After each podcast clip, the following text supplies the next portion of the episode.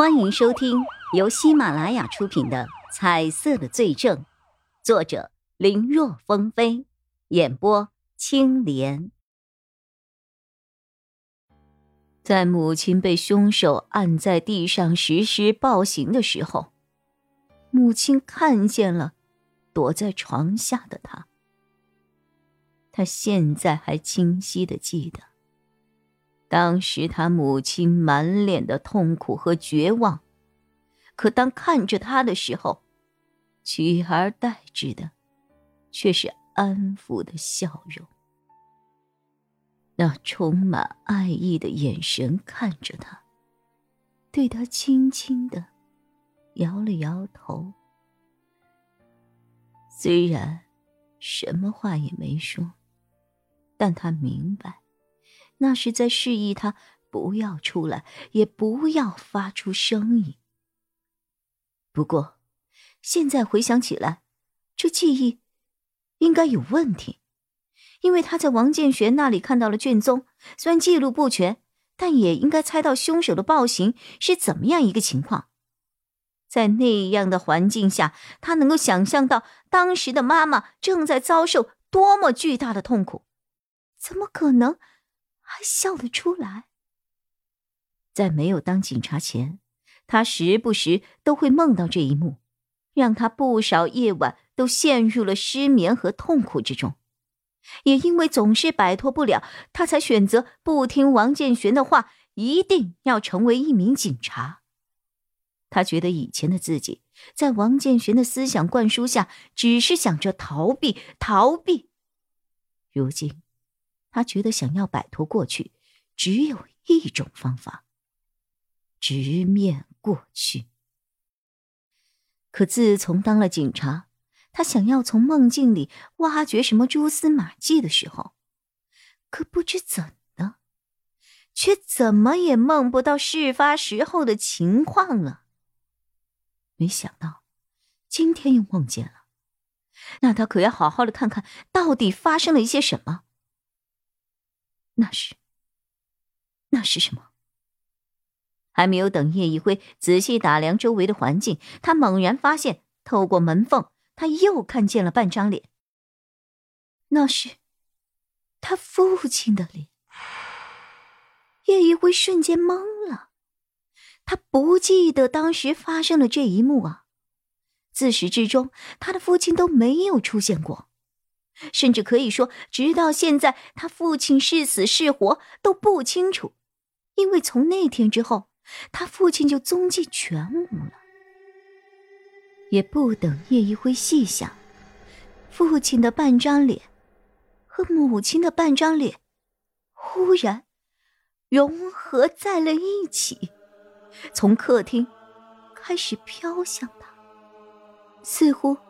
是要冲进他躲藏的卧室之中，一边飘，还一边发出声音。为什么没有抓到凶手？为什么认贼作父？为什么不杀了他，替我们报仇？为什么？为什么？为什么？本来二人慈爱的目光，瞬间变得血红无比，平和的表情也变得狰狞万分，好似厉鬼一般。那张脸。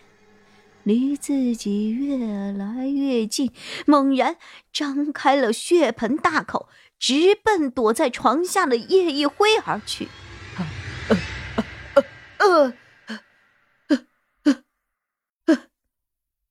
叶一辉惊呼一声，猛地坐了起来。这一下把本来到地方、刚回身准备叫叶一辉起来的司机大叔给吓了一跳。都后半夜了。还来这大白天街上都人烟稀少的高新区，司机大叔不由自主的也跟着一起喊了起来。哦哦哦哦哦哦！叶宇辉坐的是个 SUV，里面空间挺大的，可两个大老爷们儿扯着嗓子喊，再大的空间也不够啊！顿时，两个人又不约而同的捂住了耳朵，一脸茫然的看着彼此，不明白这货在喊什么呀。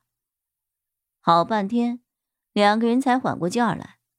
叶一辉知道是自己吓到了人家，连连道歉：“对不起啊，对不起啊，师傅，哎，刚才做噩梦了，不好意思啊，不好意思。”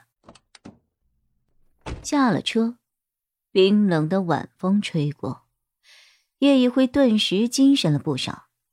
他还以为回忆起过去发生的事情了，结果只是一个噩梦罢了。拍了拍脸，他让自己又清醒了一些。叶一辉看向不远处的一个办公楼，按照地址，孙家阳的公司。就在这栋楼的十五层到二十层，稍微数了一下，发现整栋楼里到处都有零星的灯光，但要说最亮堂的，还是十五到二十层。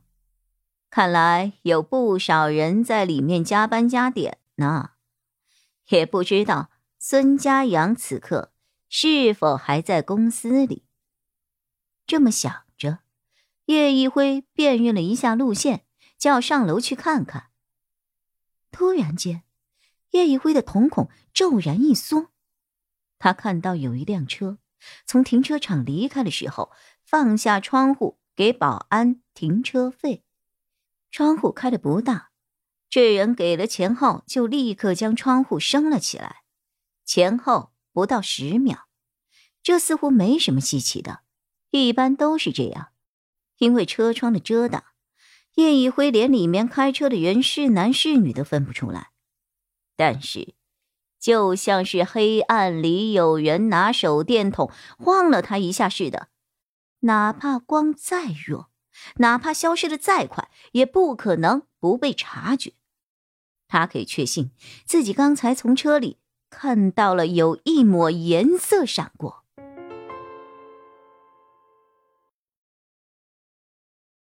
本集播讲完毕，感谢收听，更多精彩内容，请在喜马拉雅搜索“青莲嘚不嘚”。